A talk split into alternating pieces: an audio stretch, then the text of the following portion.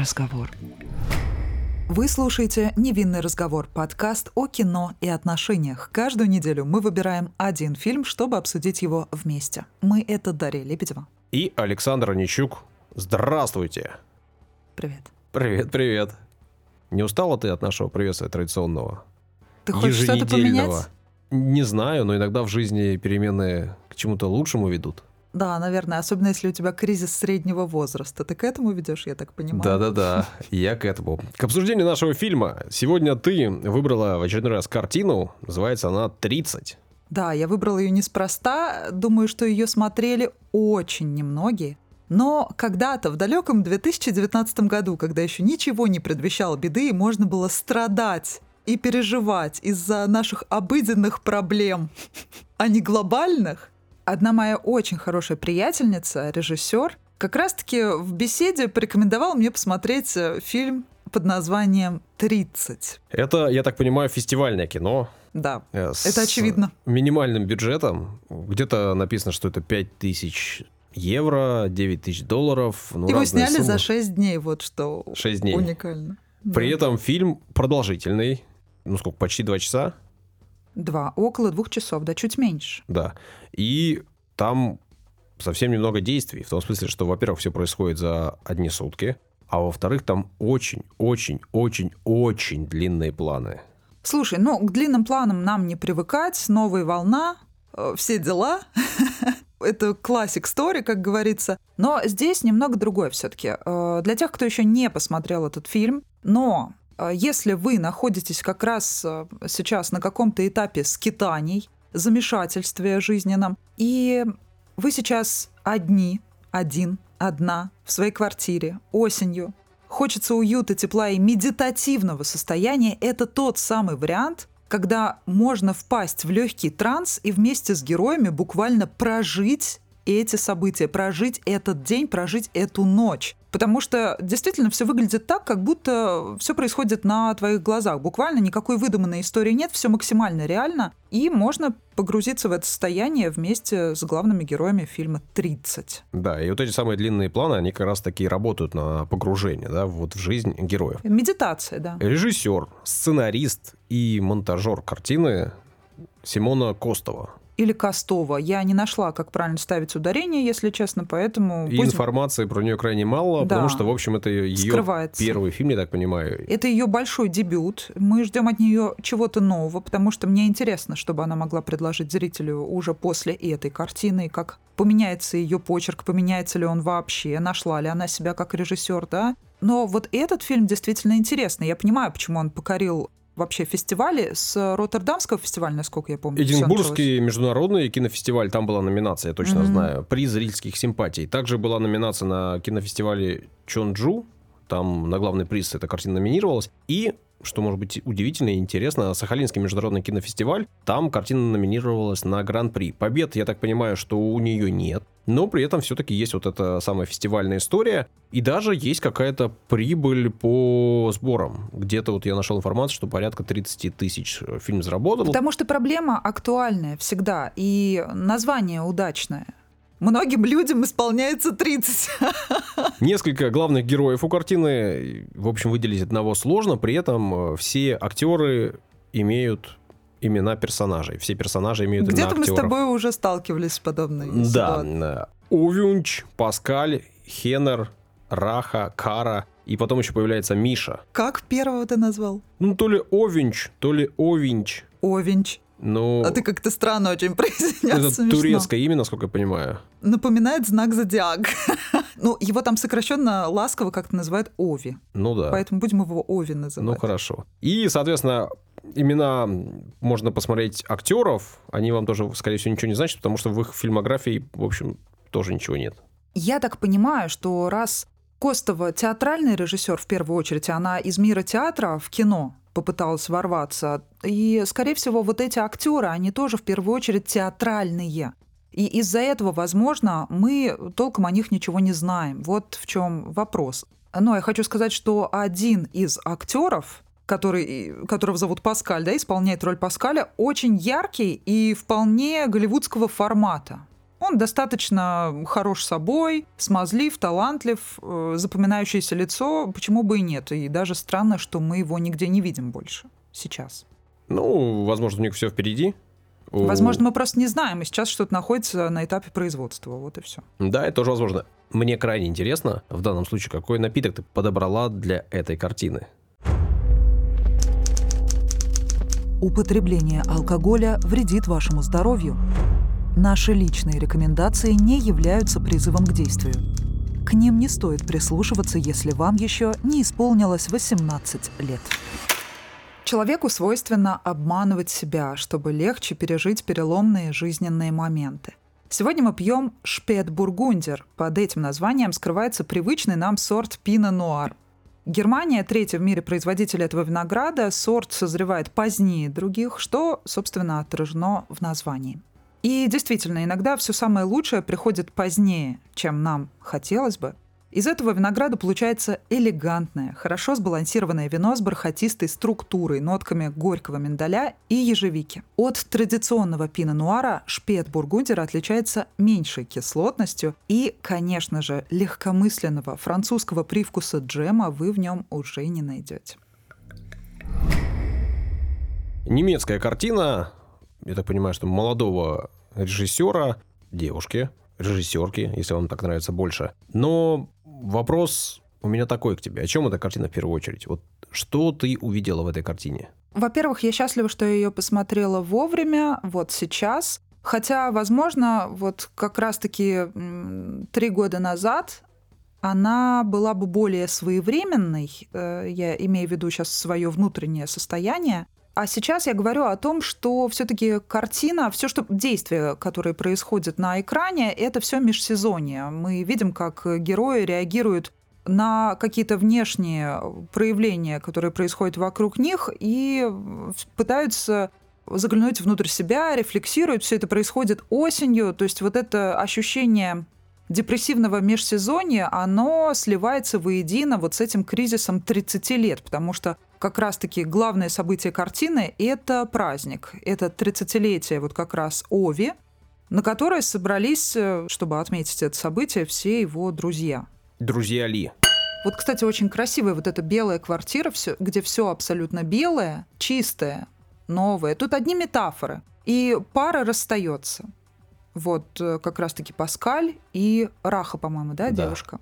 Они расстаются, и это такой символ того, что неплохо было бы начать жизнь с чистого, с белого листа, видимо, так. Ну, мы тут можем придумывать, как нам как нашей душе угодно. Лю- вот любое действие там — это метафора. Начиная с этой белой квартиры, с этих декораций, да, заканчивая коробками вот этими пустыми, которые получают в подарок э, Ови, и плюс ко всему вот эти э, наикрасивейшие музыкальные темы в конце. То есть тут у каждого персонажа есть своя музыкальная тема. Кто-то страдает в трансе, кто-то забывается в соуле и легком джазе. То есть, э, ну, это очень красиво. Если в это погрузиться... Они разные, и, понятно, им уделено здесь много времени, и это не случайно.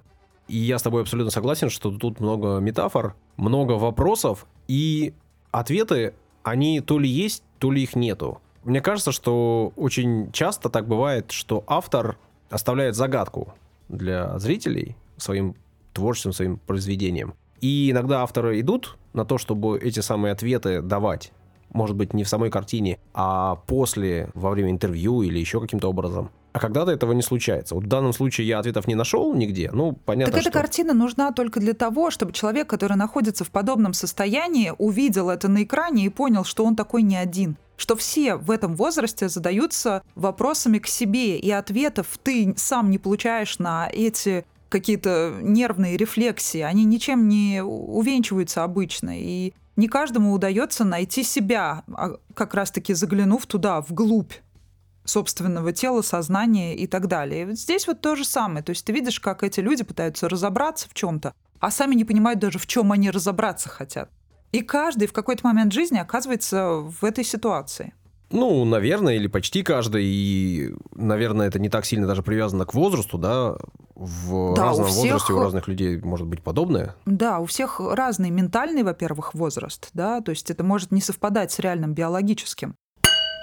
Чтобы сразу вглубь вот так вот в эти депрессивные темы какие-то не уходить, забавный вот этот момент, где Паскаль, вот этот симпатичный э, кучерявый парень, брюнет, встречает своего какого-то друга, да, прогуливаясь по Берлину, рассказывает ему о э, своих планах на будущее. Которых на самом деле нет. Да, которых, скорее всего, на самом деле нет. Мне понравилось, когда он сказал, прогуливаясь э, по Google Maps, Угу. меня так зацепила вот одна эта фраза, потому что когда только появилась возможность гулять вместе с Google Maps по разным столицам мира, я, вот честно признаюсь, я, Залипала? я делала так. Ты так делал? Буквально вечерок меня не зацепило.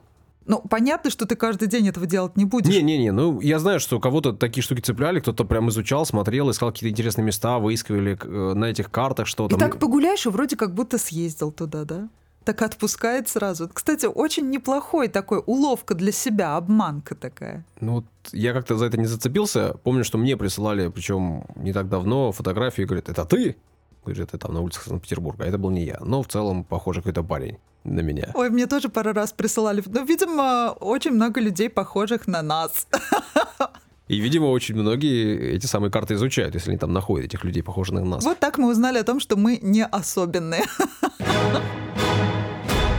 При этом э, я начал с вопросов, да, не начал не случайно, потому что этот фильм у меня вызвал кучу вопросов. И вроде бы вопросы есть у ребят, у главных героев этой картины. При этом они разговаривают друг с другом, но эти разговоры превращаются в монологи без каких-либо ответов вообще. Они говорят в пустоту, они потому говорят что им для не себя. интересно с друг, друг с другом, потому что им не интересно с самими собой. Вот в чем фишка заключается вот этого всего. Думаешь, самим с собой им тоже не интересно? Так они даже, у, у них тем нет общих для разговора. Им не о чем поговорить. Они говорят о каких-то супер бытовых вещах. Возьми бутылку, поставь обратно, дай сигаретку, дай зажигалку. В этот момент они разговаривают, общаются. А как только они уходят в какие-то рассуждения о жизни, в этот момент их разговор превращается в монолог. Ну, рассказ там о выставке или что-то еще, оно превращается именно в монологи без ответов, потому что ты права, они не синхронны, эти люди, эти персонажи. Они живут э, взаимодействуя как-то, пересекаясь, но по сути в разных мирах получается. Их волнуют разные вещи. Кто-то хочет э, отправиться на следующих выходных в трип наркотический, а кто-то вообще этим не интересуется. При этом они вроде бы подружки, которые ночевать собираются вместе, потому что они такие близкие достаточно подружки. Просто, очевидно, каждый из них забылся в себе, забылся в этих собственных размышлениях и рефлексиях. Вот и все. Дело только в этом. Я подумал о том, что дети маленькие, когда встречаются, да, когда знакомятся, они очень быстро находят общий язык, потому что у них нету опыта специфического. И весь опыт они приобретают вместе. И получается, что они тем самым засинхрониваются. Они становятся похожи друг на друга. А чем больше мы проживаем лет, чем больше проживаем событий, тем больше опыта мы накапливаем, и этот опыт специфический для каждого из нас. Тем легче мне сейчас уткнуться в одну точку и смотреть туда, забывшись просто в Ну- непонятной вселенной, пока ты, э, значит, производишь на свет этот спич. Просто получается, что меня может одно волновать, тебя может волновать совсем другое, потому что у тебя другой опыт. И когда я делюсь э, с кем-то своим опытом, своим переживанием, это что-то очень специфическое, потому что этот опыт есть только у меня. Так давай же больше. поделимся уже с нашими слушателями и друг с другом тем опытом переживаний 30-летних перемен. Вот так бы я сказала, наверное. Потому что мне есть что сказать по этому поводу, и я точно знаю, какие превентивные меры стоит предпринять для того, чтобы избежать вот этих тухлых и неприятных последствий.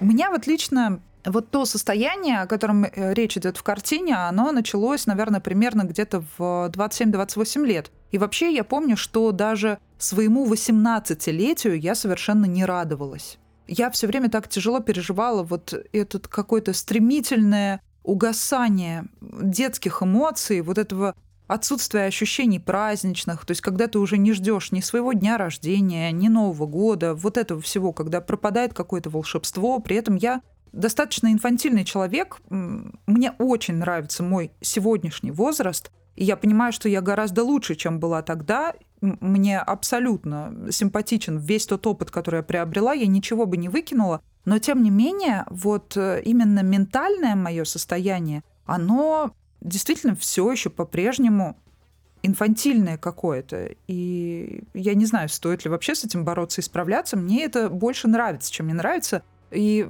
как раз вот в связи с этим формируется мое окружение. И, и такое ощущение в последнее время, что вокруг меня тоже какие-то все инфантилы собрались с непонятными мечтами, устремлениями, все витают где-то в облаках и будто бы ничего серьезного не хотят делать. А по сути-то у меня основной род деятельности, он достаточно серьезный. Я работаю с информацией ежедневно и очень серьезным голосом рассказываю о том, что происходит в мире.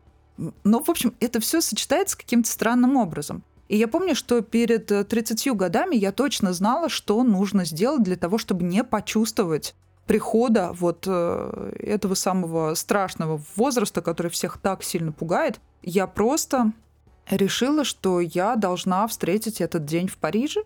Я так и сделала.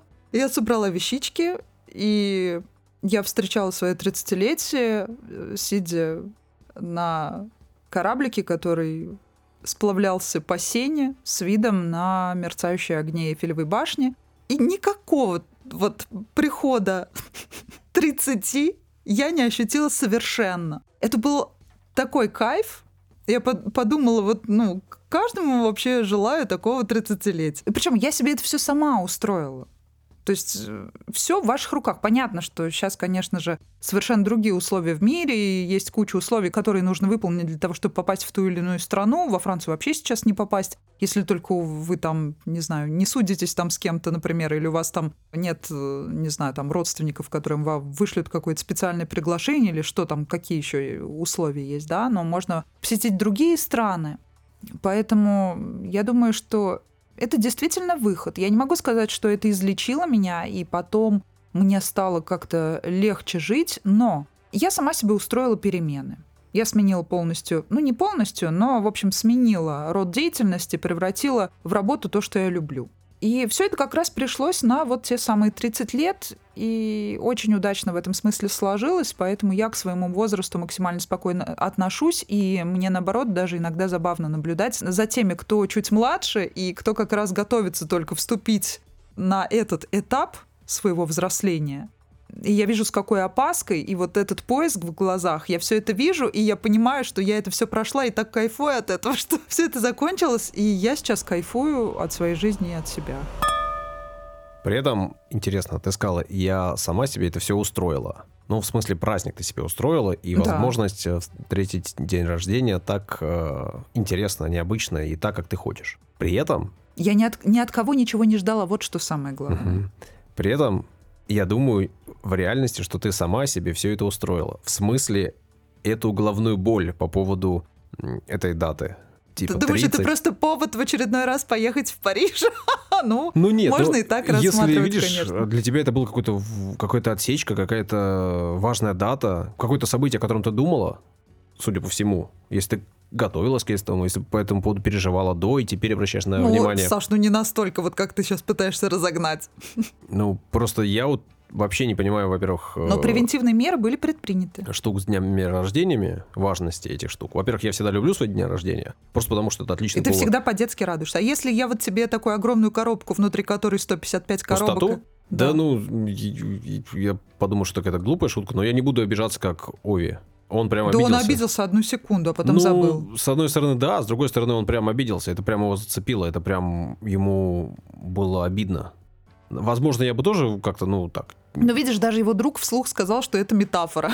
Да, понятно. Чтобы мы ну, сильно Они-то все это разыграли, да, они это как бы все свели в шутку, но он обиделся. Это было видно. И в целом, я просто говорю к тому, что люди много внимания уделяют подобному. И вот фильм называется так, да, и, наверное, не случайно ты рассказывал о себе, я на своих друзьях близких то же самое, они заранее там начинали об этом говорить, и до сих пор у них там, перейдя рубеж 30, у них там, если лишь рубеж 35, потом, наверное, будет 40, потом будет 45, Ой, да ладно, не нет, вслух я ни с кем на эту тему так прям не разговаривала. Ну, поэтому... ты об этом думала, ты говоришь. А они говорят об этом вслух, ну, может быть, не со всеми об этом Я, наоборот, говорят, чтобы об этом не думать, вот сделала себе такой... Что такое день рождения?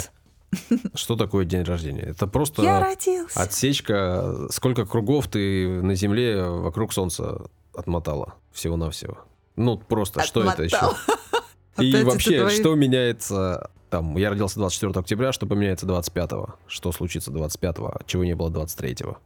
Ничего не поменяется в жизни вообще. Не вижу никакой серьезной причины думать об этом. Ну, может, у тебя кризис был в какой-то другой момент? Пока не было кризиса. У меня есть кризис сейчас, А, связанный с тем, а, что... то есть ты опасный, в любой момент тебя может переклинить.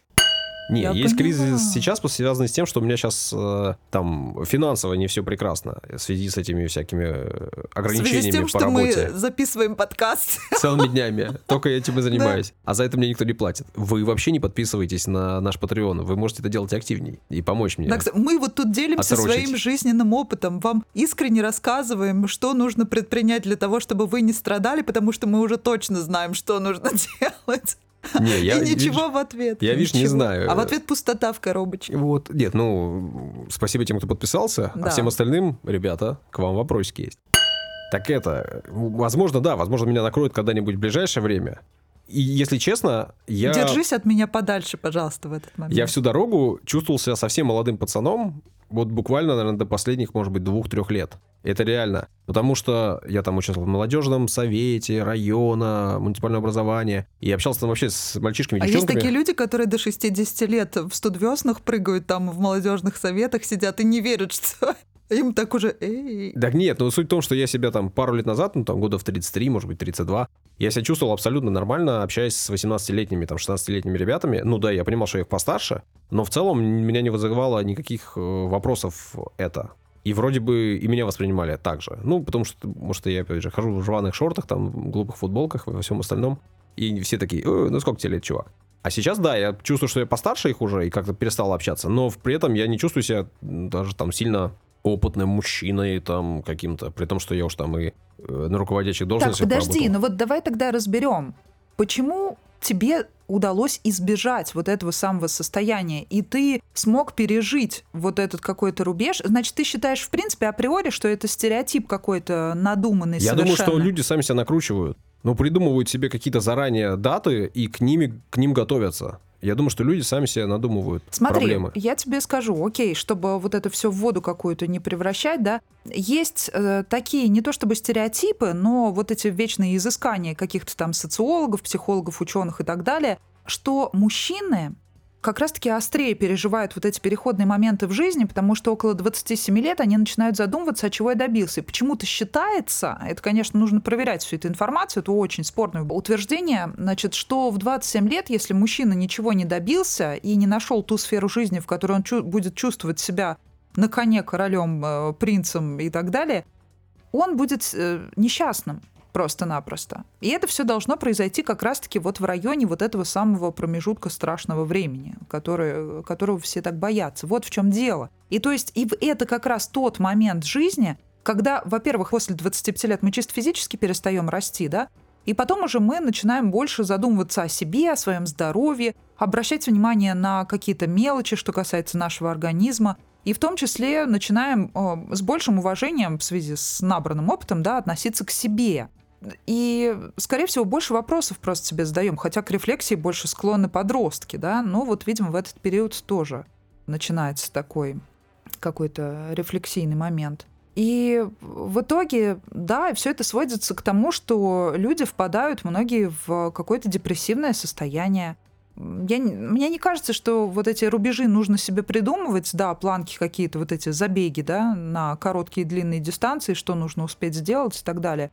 Но раз этот вопрос поднимается и так широко обсуждается, значит, все-таки большинство людей испытывают какие-то сложности в этот момент своей жизни. Ну и, наверное, это нормально, да? Если у большинства есть этот вопрос, значит, это нормально. В смысле, это Кто я в этот момент, спрашивает тебя человек? Я кто вообще? Я чего добился за все эти свои 30 лет? Вот самый распространенный вопрос, который себе люди задают. Ну, возможно, я его через пару лет себе задам. Или завтра. Кто знает. Задавай сию минуту, пожалуйста.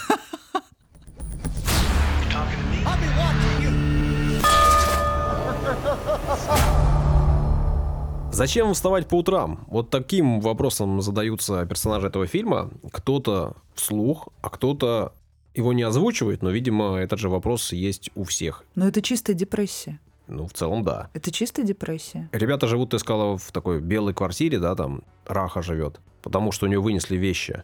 А, Ее бывший молодой человек Паскаль, с которым они продолжают общаться, вынес Нет, все я вещи. имею в виду там стены белые, Белые, окна да. белые. Э, Вот это межсезонье мне так нравится, когда деревья уже без листьев и вот такие графичные, вот просто черным. Ну, прозрачное, все такое светлое, да, Да, да, да. при, этом холодное. Угу. Но, Обожаю по сути, такую цветокоррекцию. и у Ови квартира, да, мы видим квартиру Ови, она тоже пустая. Обе квартиры пустые. Их жизни пустые, их квартиры пустые. Они не знают, зачем им вставать по утрам. И реально, они встают по утрам, и, похоже, никто не работает.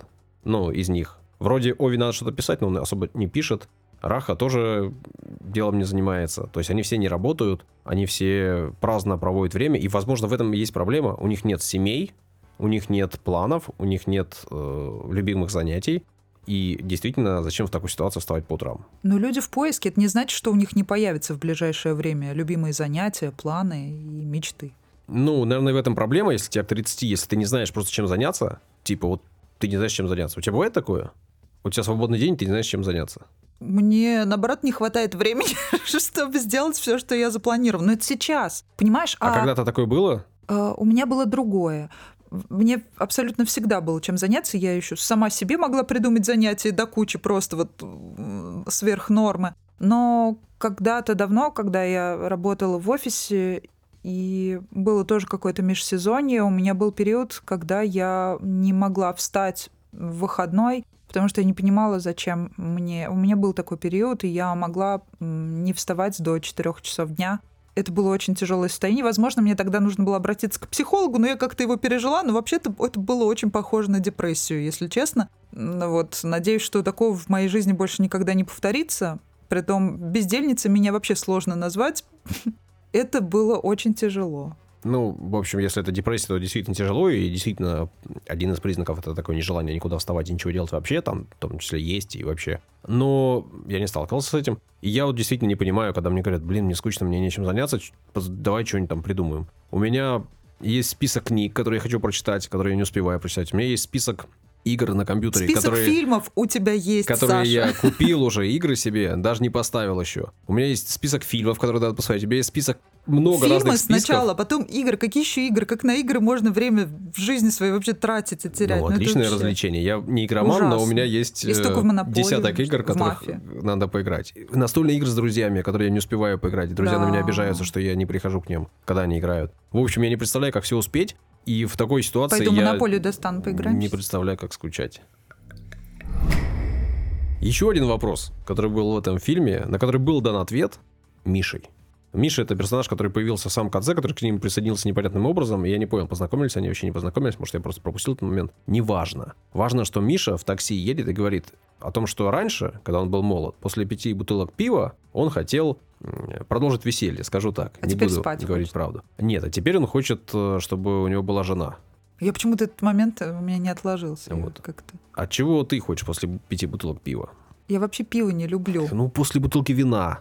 Пол бутылки вина, неважно. Это Во-первых, у Вопрос- меня другое отношение к алкоголю. Я не пью для того, чтобы напиться. Я пью э, совсем немного алкоголя. Желательно, чтобы это было хорошее вино, которое мне нравится, и которое бы эстетически подходило к тому действию, ко- которое я сейчас э, значит, произвожу. Смотрю я кино, обсуждаю я кино. Вот, собственно, в связи с чем затеяно все это. Да нет, ну я спрашиваю, им- имеется в виду, что люди считается так, что люди под алкоголем говорят то, что у них на уме. Ой, да это ерунда полнейшая. Люди под алкоголем говорят э, какую-то чушь просто. Что и потом жалеют. на языке, то у трезвого на уме. Есть же Вот такая пословица. Мне она никогда, не- мне она никогда не нравилась. Мне всегда казалось, что это полнейший бред. Это ничего не знаю. Наоборот, тебе кажется все каким-то красивым. Вот, то есть вы хотите сказать, что если вам мужчина признался в любви, э, будучи пьяным, это значит, что он вас любит, что ли? Нет, это значит, что он хочет любви. Это значит, что он просто сейчас настолько пьян, что он готов сказать все, что угодно, чтобы вас к себе расположить. Да нет, это значит, что он хочет любви. Это значит, что ему любви не хватает. Каждый хочет любви. Но это значит, что ему не хватает любви. Но это не значит, что он по-настоящему вас любит, и по-трезвому он думает, боже, что я Нет, сказал. это значит, что он э, любит, э, когда любит и его. Это значит, что ему не хватает любви. Это значит, что он любит, когда любит его. Ты пьян, Саш? Да, всегда. Мы вроде Я совсем немного дегустируем. трезвым не сажусь у микрофона. Это значит, что он хочет любви. Если человек об этом говорит и делает такие действия, значит, ему не хватает любви. Физической или любой другой, это значит, что ему этого не хватает. Если человек говорит э, какие-то вещи, очень часто так получается, что это действительно... Просто это не совсем впрямую работает. Не надо прям хвататься за эти слова и цепляться. Нужно смотреть и искать смысл глубинный, я так думаю. И если человек действительно был Я молод... думаю, наоборот, что не стоит терять свое время и искать глубинный смысл в словах, сказанных э, выпившим, человек, выпившим человеком. Видишь, разные подходы. Разные подходы. Видишь, в молодости он говорит до 25. Когда он уходил в отрыв, он хотел продолжать отрываться. Ему нужно было отрываться, он хотел отрываться. А теперь, когда он уходит в отрыв, он хочет себе жены, жену, он хочет быть э, семейным человеком, потому что он не хочет отрываться, потому что ему на самом деле это не нужно. И они... Ну, это такая банальщина на самом деле. Эти ребята идут отрываться, идут веселиться, они потом говорят, да, мы будем отрываться, да. И они вообще не и отрываются. И они не отрываются. Они отрываются от реальности, каждый входит в какую-то свою параллельную вселенную. И они ходят из клуба в клуб, из бара в бар. Они не знают, куда они хотят пойти. Они не знают, что они там хотят делать. Я несколько раз тоже был в таких компаниях, когда, эй, давай, будет отличная вечеринка, да у всех пройдем. такое было. С одного в другой. И это самая худшая вечеринка, с которой может быть, когда ты идешь Да. из места к месту, ты нигде не цепляешься. То есть Нет, смотри, есть такая система, это вот как э, в Великобритании, когда бар на бар меняется, и в Германии тоже очень много Мне не баров прикольных. Нет, э, смотри, это не клубы. Вот когда клубы вот так вот меняются, и тут закрыто, и там кто-то ноет, тут кого-то не того встретил, это вообще другое. Я имею в виду, вот как ну, у бар, нас... ты пришел на стойку, понятно, выпил э, да, кружку и, пошел дальше. пошел в следующий. И они там обычно рядом, это вот как у нас лофты Они, есть они все одинаковые, у них всегда одно настроение, у этих баров, в каждом баре Да, тоже- да, да. И везде обычно там знакомые, вот так классно. условно говоря. А вот то, А как в у них клубе, происходило, не да, очень. когда ты приходишь, там же вечеринка, она же имеет э, разные фазы, и если ты попадаешь Ну да. вне фазы, ты не получаешь удовольствия. И там нужно именно получить это удовольствие, нужно разогнаться, нужно попасть э, с диджеем. Понимаешь, это еще зависит от города. Ну вот, например, по Берлину, why not, как бы выйти из одного места и пройтись до другого. Если вы в каком-то небольшом городке любого, в принципе, государства, и там два клуба только, особо не походишь. А, например, по Петербургу, если хорошая погода, а не как сейчас штормовое предупреждение, например, то почему бы не выйти из одного бара, выпив какой-нибудь э, прикольной черничной настойки или там еще какой-нибудь хитро выдуманный, да, там, не знаю, мармеладно-мишковый, выйти в следующий, да, Саш, я в курсе всех названий, мне кажется. Я обожаю такие И ты лофты. только что рассказывала, что ты не пьешь, да? В смысле? Ну, я... У меня нет цели напиться. А от одной маленькой мармеладно-мишковой настойки, поверь мне, ничего не случится вообще, в принципе. Какая часть мишки используется в этой настойке? На чем настаивают? На странных тупых вопросах. Так вот, э, когда, когда ты выходишь из одного бара в другой, и ты видишь какое-то нечто красивое, да, и тебе хочется прогуляться, проветриться, и нет цели вот именно пить, понимаешь? А вот если люди выпивают бесконечно, у них только алкоголь перед их носом стоит, и они там меняют, говорят, что у них там закончился алкоголь, переходим на пиво, то есть вот главное вот это вот все вылокать, то, ну, действительно, им разговаривать не о чем. Да не, они просто не хотят понимать, чего они желают в, реальности. Ну, то есть алкоголь это просто возможность убежать от э, пустых квартир, пустых мыслей, пустых дней. И при этом они напиваются да, не умеют. Ну, что это как-то они не напиваются тут?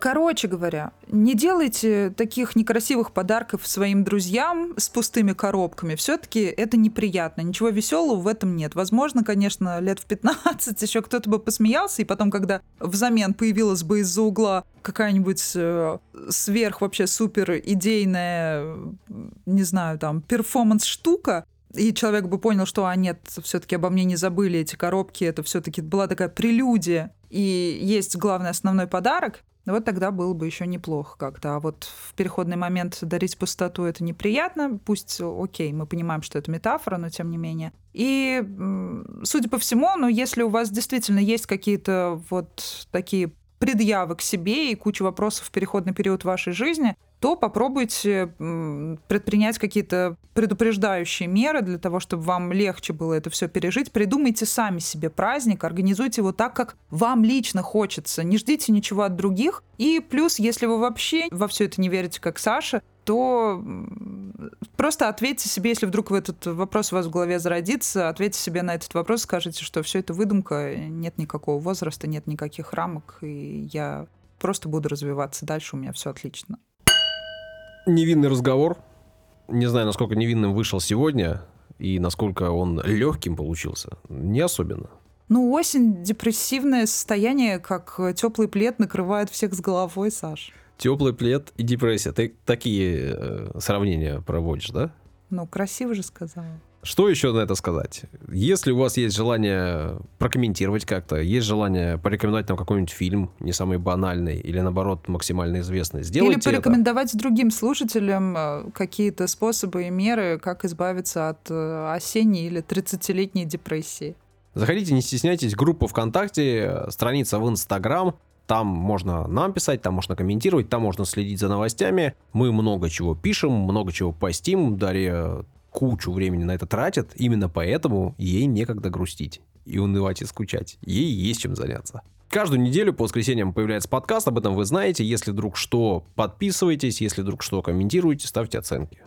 И на Патреоне нас тоже поддерживайте. Мы об этом уже тоже сегодня говорили. Все. Пока. Всем тепла.